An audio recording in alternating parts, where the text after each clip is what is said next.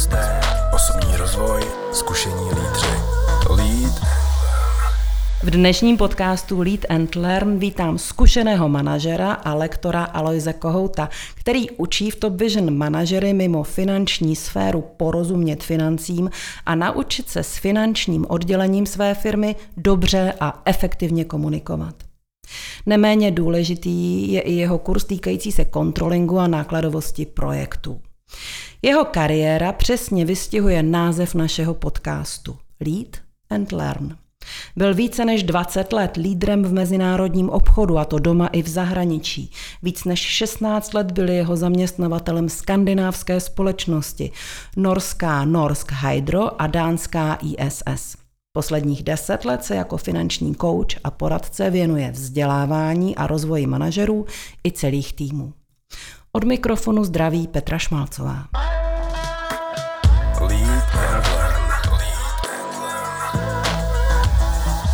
Jak se dá řídit firma? Přes lidi, přes finance, přes obchod, co je správně? Já myslím, že firmy se během svého života nachází v různých etapách svého působení a v každé té etapě svého života potřebují i jiný styl eh, řízení té firmy. To znamená, někdy musíme zvolit tvrdší styl řízení, to znamená přes čísla, Někdy zvolíme uh, spíš důraz na marketing a obchod. V jiné fázi můžeme uh, povolit trošku ty otěže a řídit firmu přes lidi, tím dáváme větší prostor uh, i jejich kreativitě, spokojenosti. Takže ono si myslím, že nejde říct obecně, je potřeba nejprve se podívat, v jaké fázi života ta firma je. A za druhé si myslím, že každý manažer i prochází eh, určitým vývojem. Takový ty mladí, nadšení, eh, sám jsem mezi ně patřil, tak ty se snaží určitě nejprve tu firmu řídit přes čísla, být tvrdý, důrazný, eh, plány splnit za každou cenu. Pak postupně poznáváte, že to není úplně ta správná metoda, že ty čísla jsou, správ, jsou důležitý, ale že pro vás jsou spíš takovým kontrolním mechanismem. Takže se třeba zaměříte spíš na obchod, na kvalitu, na marketing No a většina takových manažerů si myslím v tom mém věku eh, přijde, přijde nakonec k tomu závěru, že je potřeba řídit firmy přes lidi. A myslím, že k tomu dospěl i můj vzor, řekněme z toho manažerského pohledu, Jack Welsh, což byl eh, Chief Executive Officer firmy General Electric, byl vyhlášený eh, manažerem 20. století a on si prošel vývojem, kdy nejprve byl odborný chemik, a, a chtěl z firmy odejít. On úplně nepochopil, jak ta firma je řízená, chtěl z firmy odejít. Zůstal tam a dostal se do vedení firmy, viceprezident a začal tvrdit tu firmu řídit nejprve přes čísla, ale když potom eh, si přečtete ty jeho knihy eh, Cesta k úspěchu a, a rovnou k věci, tak eh, pochopíte, že i on na konci zjistil eh, a potom v důchodu se tomu i věnoval eh, a věnoval se jedné věci a to jsou jenom týmy, sestavování týmu, řízení lidí, to znamená eh, výběr týmu, motivace týmu, všecko, co se týká kolem lidí, protože souhlasím eh, s tím, vlastně, na co přišel i on, že ty čísla vám do firmy nenaskákají, ty vám tam donesou pouze eh, lidi, týmy a pokud ty lidi, týmy jsou dobrý, jsou motivovaní, mají tu práci rádi, baví je to, tak přinesou dobrý čísla, pokud v té firmě to takto nevypadá, tak ty čísla vypadají hůř. Jak dlouhá cesta je od šéfa kontrolingu, absolventa vysoké školy ekonomické k tomuhle závěru? U mě byla cesta dlouhá a asi nejvíc mě dala zkušenost v norské firmě Norsgidro a to z hlediska jak řízení procesů, tak z hlediska HR, z hlediska právě nastavení té skandinávské kultury, která mě byla hodně blízká, takže v čem tam, je jiná třeba než ta naše? My nemáme v sobě to, co mají ty skandinávci, a to je ta týmová práce. Oni tom, tam je nemusíte do toho nutit, oni spolu spolupracují rádi, neházejí si klacky pod nohy v těch týmech a od začátku, a to byl rok 92, to znamená týmová práce tady Čechách ještě nebyla úplně, řekněme, moderní metoda a tam už se pracovalo v týmech. Tam já už jsem neměl od začátku nad sebou nějakého finančního ředitele vyššího nebo, nebo někoho. Vždycky jsem patřil do nějakého týmu, třeba do pěti týmů. Zodpovídal jsem se tomu šéfovi toho týmu za ten daný projekt to projektové řízení a měl jsem nad, sebe, nad sebou potom nadřízeného, s, kterým, s kterým jsem se setkával, co se týká pohovorů ročních, HR hodnocení, budoucnosti, vývoje eh, a podobně, eh, kde dovolený a takovéhle tyhle ty záležitosti jsem řešil s ním, ale co se týká práce, tak tam od začátku jsme pracovali v týmech a v projektových týmech a to se tady podceňovalo a myslím si, že dneska Spousta moderních firm už pracuje v týmech, ale je ještě spousta firm hierarchicky řízených a to si myslím, že už v té době úplně neodpovídá a ty skandinávci v tom byli vepředu. Jak nastavit ty správné procesy ve firmě, třeba tak, k čemu se dostaneme, aby potom ti manažeři ať už finanční, i ti nefinanční, spolu byli schopní komunikovat. Je potřeba se podívat, do které skupiny firma patří, a to myslím z pohledu jak kultury, tak prostředí, eh, majitele, vlastníka, to všechno ovlivňuje to, jak tam budu nastavovat procesy, co je pro mě důležitý, zda mít tvrdé procesy, eh, to znamená, teď mluvím o firmách korporátních, na druhou stranu nevýhodou je, že jim všechno strašně dlouho trvá, to znamená byrokracie, dlouhá doba. Otec zakladatel, že ten taky procesy přímo nenastavuje, jemu vyhovuje denní rozhodování oproti dlouhodobému strategickému, kde by se musel řídit nějakými procesy. Ale mně se líbí rozdělení firm do takových třech skupin a je potřeba vždycky ty firmy zařadit, si myslím já, do nějaké té skupiny. V té první firmě, v té první skupině vidíme firmy, které jsou na procesech založeny. Jejich úspěch je založen na procesech. To jsou firmy typu nemocnice. Tam prostě eh, je všechno daný, příjem pacienta, operace, léčba a tedy množství, množství procesů, které se musí dodržovat. Úplně na druhém konci jsou zase firmy, které procesy nepotřebují, to, tomu říkáme typ hospoda, kde prostě lidi přijdou, sednou si a poklábou si co novýho, co udělají, zase se rozejdou. A ty firmy jsou úspěšné, ale je potřeba ty firmy napasovat, kam patří marketingové firmy, kreativní firmy, ty určitě patří do typu hospoda, firmy, které potřebují mít kvalitu, pořádek, ty patří do firmy, do skupiny nemocnice. A mě nejbližší ta třetí skupina, a to jsou firmy ze skupiny fotbalový tým, kde prostě na jednu stranu procesy máte, protože brankář ví, co má dělat, obránce ví, útočník, ale je tam i volnost, to znamená, obránce klidně může vyběhnout a dát gól, takže to je ta kreativita a bez týmu, bez toho, aniž by spolupracovali všichni dohromady, ten tým není úspěšný. Když zůstaneme u té fotbalové terminologie, kde vidíte toho finančního ředitele? Finančního ředitele vidím spíš na té lavičce, než přímo, že, by, že bych ho zařadil eh, do branky nebo do obrany nebo do útoku ten by, finanční ředitel je pro mě tmelem, který ten tým dává dohromady a vlastně vysvětluje všem eh, těm hráčům, ať jsou teda v té obraně, útoku nebo brance, vysvětluje jim nejenom ty pravidla, ale i tu strategii, v které době, co mají udělat. Takže, vysvětluje nebo připomíná? Protože mě by já myslím, přišlo, že hodně vysvětluje, hmm. že by oni, když ho nepochopí, tak eh, to je jak ty hráči, když toho svého trenéra, proto jsou ty trenéři často vyměňováni, protože on je to třeba dobrý trenér, on může být vynikající finanční ředitel, zná zná terminologii, byl ve světě, a, ale nehodí se do té firmy, nehodí se k těm hráčům. Hmm. Takže je potřeba, aby, aby on s nima vytvořil ten tým a vysvětloval jim a ty hráči to pochopili. Co vnímáte jako největší riziko při rozvoji firmy? Záleží, jak ten rozvoj trvá dlouho. Ono, ke mně třeba na ty naše kurzy finanční tady v Top Vision chodí bych řekl, nejvíc klientů ze skupiny firm, který se dostanou, vyrostou do hranice, kdy najednou na ten střední management jsou kladeny úplně jiný požadavky, než když ta firma byla maličká. Tam firma maličká měla otce zakladatele, ten všechno rozhodoval a tenhle ten operativní střední management všechno dělal Ale teď už to nejde, ten obrat najednou je takový a ty požadavky, že oni se musí zapojit, ale neumí komunikovat spolu, nerozumí třeba mm-hmm. i těm, co po nich ten finančník chce. Takže oni chtějí pochopit ty základy těch financí, protože Eh, je to pro ně najednou důležitý. Oni se dostávají do úplně, do úplně nové role, takže já si myslím, že klíčem úspěchu je překonat tady to období, kdy se z malé firmy stává velká, mm-hmm. nastavit procesy, nastavit týmy, nastavit komunikaci, aby ta firma mohla dál růst a pokračovat, protože v těch starých kolejích už to neudělá. Vždycky se mluvilo o tom, že nikdo nerozumí IT řediteli. Už míň se mluvilo o tom, protože to vlastně jako nevadilo. Už míň se mluvilo o tom, že málo kdo rozumí finančnímu řediteli, protože to už vlastně v té firmě vadilo a přesto to byla pravda.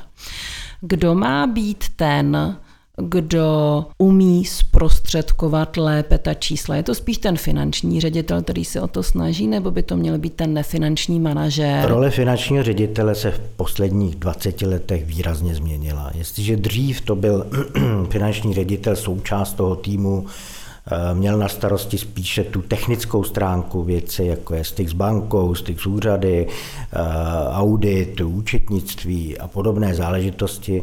Těch těch posledních eh, letech vidíme i u nás ve světě, to bylo už trošičku dřív, v té Skandinávii to bylo ještě dřív, eh, tak eh, ten finanční ředitel byla vždycky dvojka v, dvojka v té firmě. Hmm. Ta jednička, ten Chief Executive Officer, ten měl ty strategické záležitosti, vyjednávání s vlastníky a podobně, ale ten Chief Financial Officer se dostával do provozu, on se postupně vlastně stal i provozním ředitelem. Velmi často. Velmi ano. často, protože on jednal eh, se všema provozníma lidma o jejich výsledcích. Takže eh, ono se to, ono se to všecko posunulo. Eh, ten, pro mě ten finanční ředitel, úspěšný finanční ředitel je pro mě klíčem úspěšného podniku, ale právě to je ten finanční ředitel v té pozici číslo dvě, který komunikuje se všem, rozumí dokonale tomu biznesu, aby mohl vysledovat eh, marže v jednotlivých částech toho, toho biznesu, aby mohl vysledovat pro, produktové řady, jak jsou ziskové, na základě toho rozhodovat, co ten podnik bude dělat, strategii. A to může udělat jenom finanční ředitel, který rozumí provozu a s těma lidma komunikuje, vysvětluje jim, proč to chce taky udělat. Stalo se vám, že jste potkal vynikajícího finančního ředitele, který ale neuměl komunikovat? Ano, stalo. A je to průšvih? Je to průšvih z toho důvodu, že takový finanční ředitel se v dnešní době na tu pozici nehodí. Hmm. To je už dneska součást té práce, eh, že on musí komunikovat eh, nejenom s vlastníky, spolu teda s ředitelem, ale on musí komunikovat a vysvětlovat to svému top managementu, aby ten zase to dokázal zkomunikovat správně dolů. Hmm. Nejhorší právě jsou takové ty postupy, kdy mm, dostanete z korporace nějaké úkoly a finanční ředitel k vám přijde do firmy a řekne, korporace rozhodla, že musíme snížit náklady o 10%. A teď všichni musíte ušetřit 10%. Tak takhle si finančního ředitele já nepředstavuju. To je přesně ta komunikace která tady chybí. On, jestli dostane nějaký úkol, to musí rozpracovat, podívat se na tu firmu v detailech, sejít se s lidma, vysvětlit jim, proč se má šetřit, proč se má ušetřit 10% a tu firmu rozebrat na ty jednotlivé části a říct, tady budeme šetřit 20% a tady naopak přidáme 30, tady ušetříme, tady přidáme.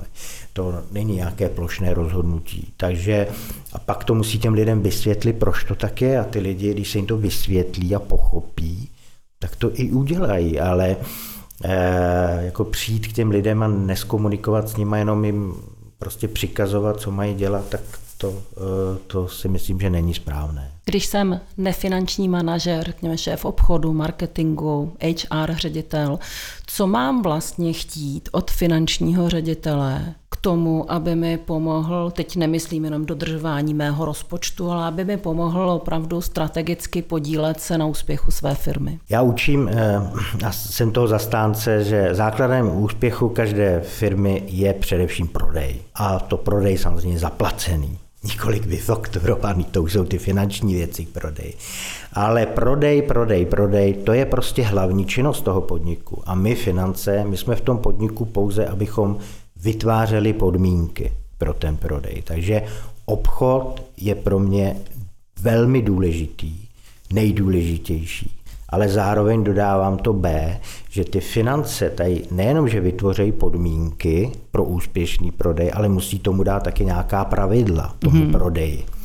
To znamená, eh, za jakou cenu budeme prodávat, kdy můžeme využít slevy, eh, kdy ten zákazník má platit, do jakého rizika ho můžeme pustit, eh, jak dlouho ho necháme po lhůtě splatnosti, že nebude platit a nezamkneme ho, to jsou ty pravidla a pokud ten obchod dodržuje pravidla, který finance nastaví a on, oni nastaví, oni finance dají obchodu podmínky k tomu, aby mohli prodávat, ale zároveň musí nastavit pravidla pro to, aby ta firma byla zisková a úspěšná, tak pak ten, pokud je tady ten soulad, tak ten obchod je pro mě nejdůležitější věc té firmy, pokud dodržuje ty pravidla, které ty finance, finance tomu, tomu dají. Takže ten obchod by měl chtít jednak, aby finance mu vytvořili podmínky a měl by zároveň chtít, aby jim dali jasný pravidla, podle kterých se mají v tom obchodě řídit. Z jakých oborů se nejvíc rekrutují účastníci vašich kurzů? Ty klienti jsou většinou ze středního managementu, bych řekl. Mm-hmm. Jo, to je přesně o tom, čem jsem mluvil. Oni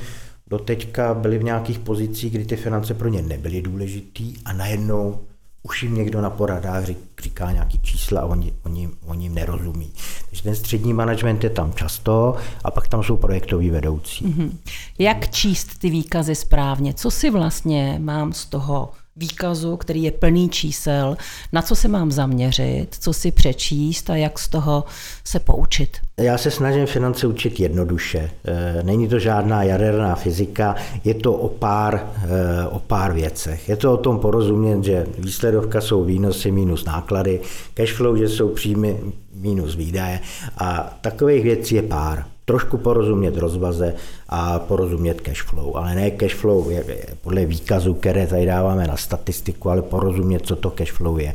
A pokud tohle to ty lidi eh, porozumí, té základní teorii, tak pak musí v té firmě ještě si nastavit terminologii.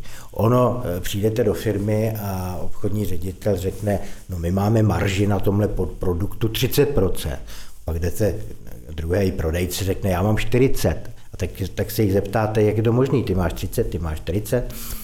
Co to je, jak tu marži počítáš? On ji každý počítá jinak. A tahle ta nesourodost hmm. v těch firmách, oni mluví o zisku, mluví o baržích, mluví o nějakých výsledcích a oni neví, eh, co zatím je. Takže dokonalá, ta firma si musí vytvořit svoji vlastní takovou terminologii, co je to marže 1, jasná definice, marže 2, jasná definice, marže 3, jasná definice a pak, pak ta firma Uh, pak ty lidi už ví, takže nejdřív teorii a pak to přenést do té firmy a tam si nastavit jas, jas, jas, jasnou terminologii. Znamená to, že když ta oddělení nemluví stejnou řečí, v tomto případě asi řečí toho finančního ředitele nebo tou domluvenou řečí těch správných čísel, tak potom vzniká velký problém, protože vlastně vnitřní dluh, protože se vlastně nevydělává a pak se neví, kdo za to může.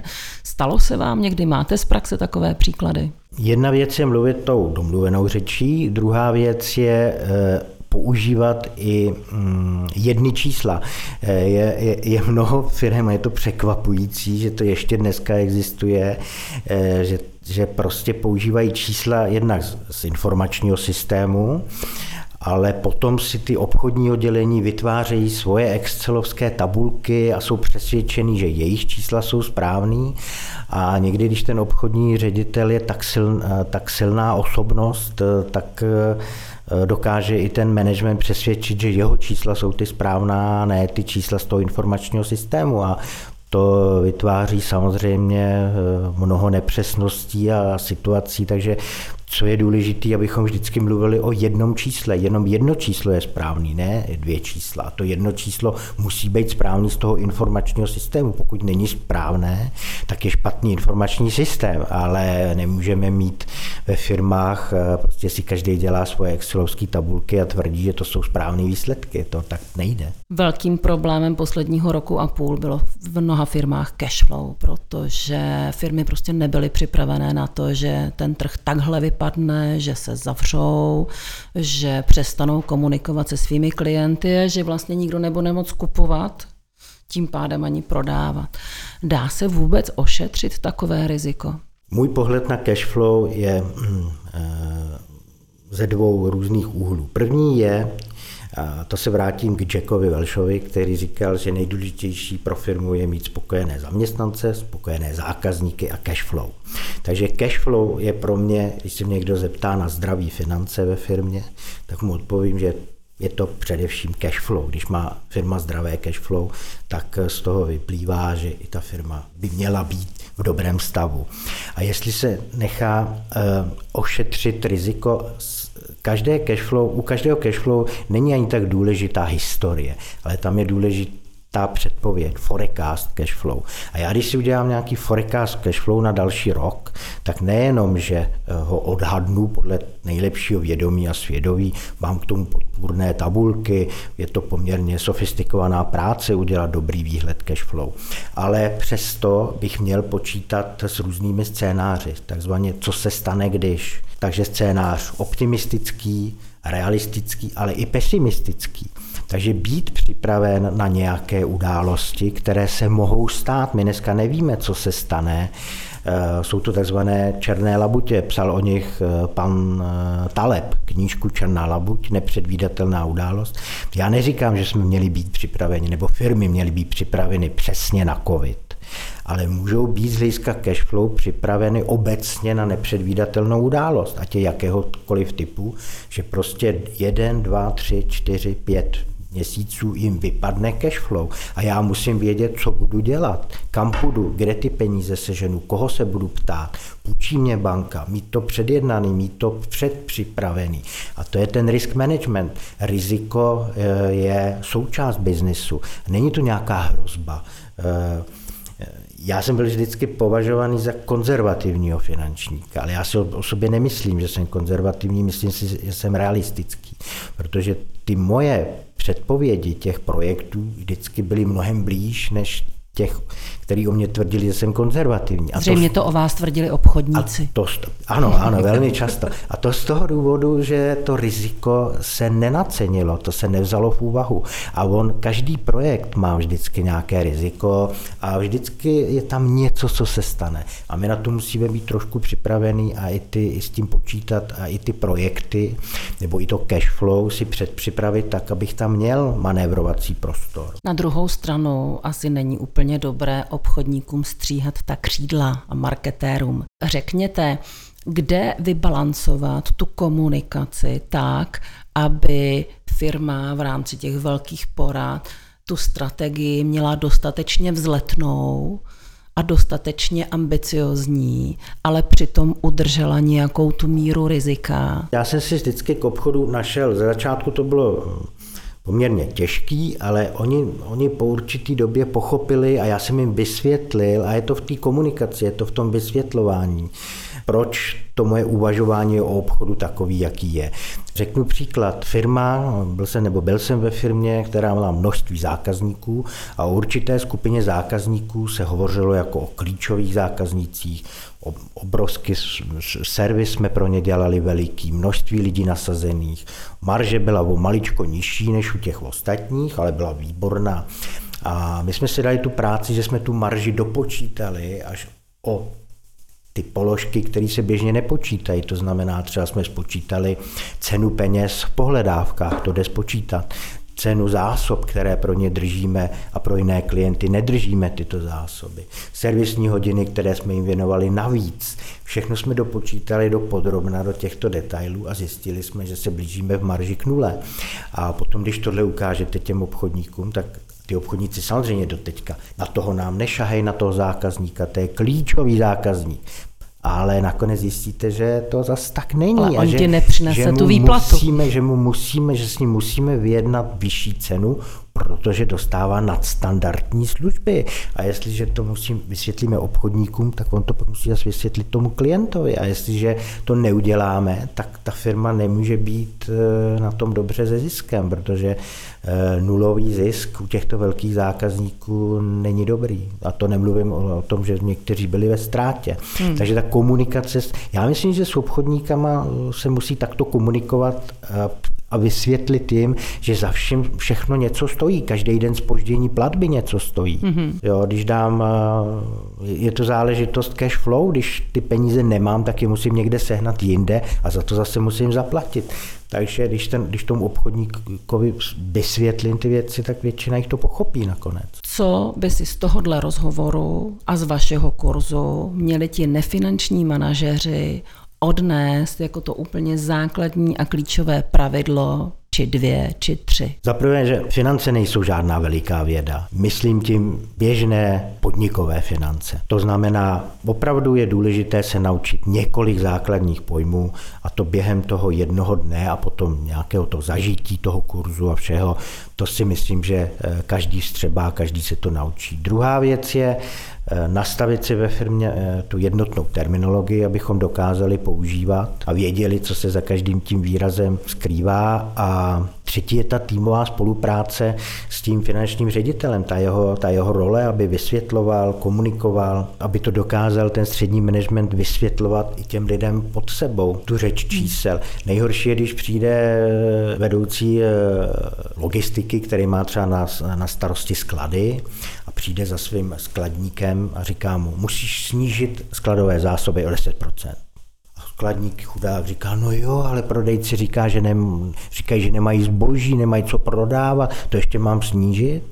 A teď je samozřejmě frustrace a musí snižovat zásoby. A místo, aby ten, který potom skladníkovi chce snížení těch zásob, mu vysvětlil, že je potřeba optimalizovat ty zásoby v tom směru, že Jestliže mu nějaký chybí, tak ty musí navýšit tuto skupinu pro ty obchodníky, ale musí se zaměřit na ty málo obrátkové, zbavit se e, skladovacích zásob, které jsou dlouho na skladě. Vážou se v tom peníze, nejenom cash flow, ale je tam riziko i protože tam je nějaký, nějaká doba e, expire date, takže může se to zničit, ztrácí to tu hodnotu. To jsou všechno věci, které on musí tomu skladníkovi vysvětlit a když mu to vysvětlí, tak mu může i spočítat a ukázat mu, jak když sníží zásoby o tolik a tolik milionů, jak se to projeví v rentabilitě celého podniku. Na to jsou ukazatele zcela jasný a jednoduchý, třeba Return on Capital Employed, kde se to krásně ukáže, každé snížení zásob, lepší výběr pohledávek, to se nám všechno prokáže. A když já takhle to vysvětlím těm lidem, jako finanční, tak ty lidi to pochopí a lépe ty úkoly plní. Zdá se, že používat zdravý rozum selský rozum platí pořád, ale řekněte, jak se mění uh, ta nejenom role, ale i to zaměření třeba finančního ředitele a obecně financí a jestli vůbec se mění eh, v dobách těch nových firm, těch startupových firm, těch technologických firm. Já už jsem, myslím, že jsem říkal, že ta eh, role toho finančního ředitele za poslední 20 let hodně změnila. Řešitele těch technických úkolů, jako je zpracování DPH, starosti o finanční úřad, starosti o banku, se z něho stal opravdu ten klíčový člověk, který řídí tu firmu. Ono je to, jak když si představíte loď na rozbouřeném moři, tam má nějak svého kapitána, což je ten Chief Executive Officer, ale nejdůležitějším člověkem je lodivod.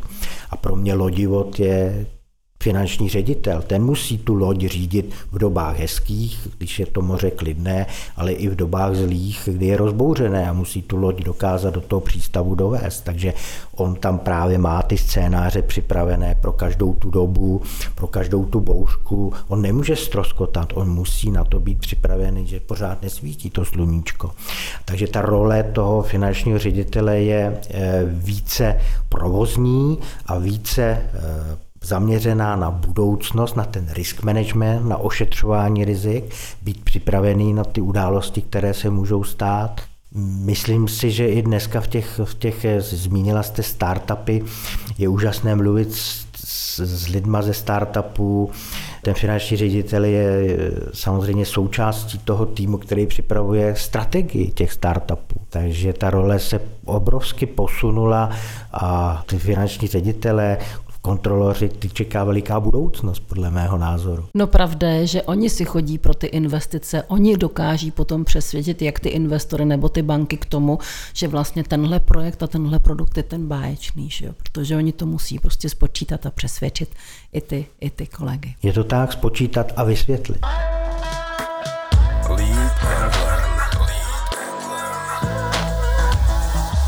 Co jste se naučil ve škole, používáte doteď? První oblast disciplína, eh, smysl pro nějaký pořádek.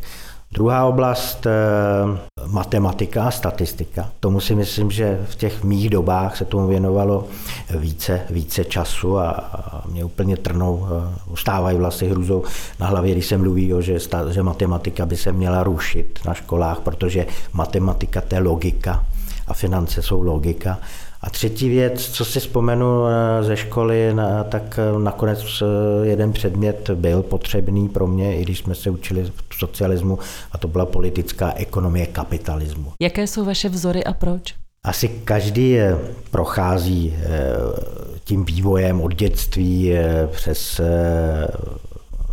dorůstání, do dospělosti. V každém tom období má člověk jiné vzory, ale když si já vzpomenu na mé vzory, tak vždycky u nich hrála velkou roli smysl pro spravedlnost, fair play, lojalita, a takže když budu jmenovat z dětství eh, tři mušketýry nebo rychlé šípy, tak týmová práce že u mušketýrů, tak to mě pak hmm. bavilo právě eh, i přenášet do dospělosti, proto se třeba tím mým, eh, tou mou inspirací stali Jack Welch.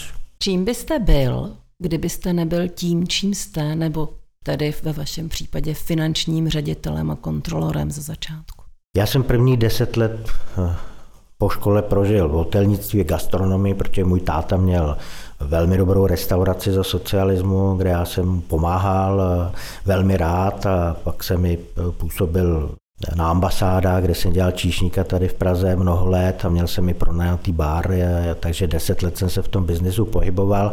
A dneska už bych se do toho biznisu asi nevrátil, ale určitě bych dělal něco v souladu s dobrým jídlem a s dobrým pitím. Čím můžete být inspirativní pro své pracovní okolí? Tam asi bychom se museli zeptat, eh, jestli jsem inspirací někomu byl v okolí. Možná, že mám několik kolegů, kteří se stali finančními řediteli a je možný, že některé jsem ovlivnil.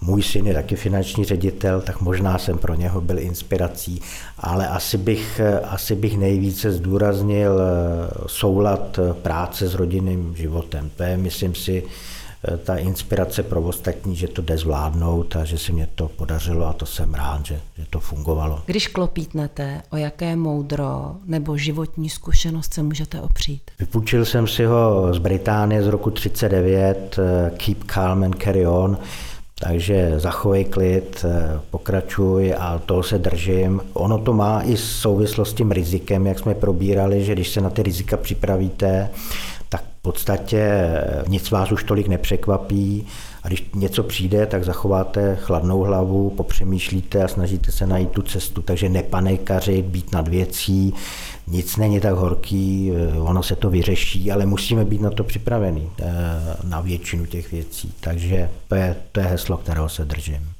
Čím je pro vás osobně vzdělávání a rozvoj? Setkávám se u těch mých klientů, na nich to vidím. Poznáme firmy, které se eh, věnují eh, vzdělávání, rozvoji, neusnuli na Vavřínech, eh, jdou, jdou dopředu. Jmenoval jsem z toho automotivu ty firmy, které začínaly tady jako subdodavatelé levných dílů.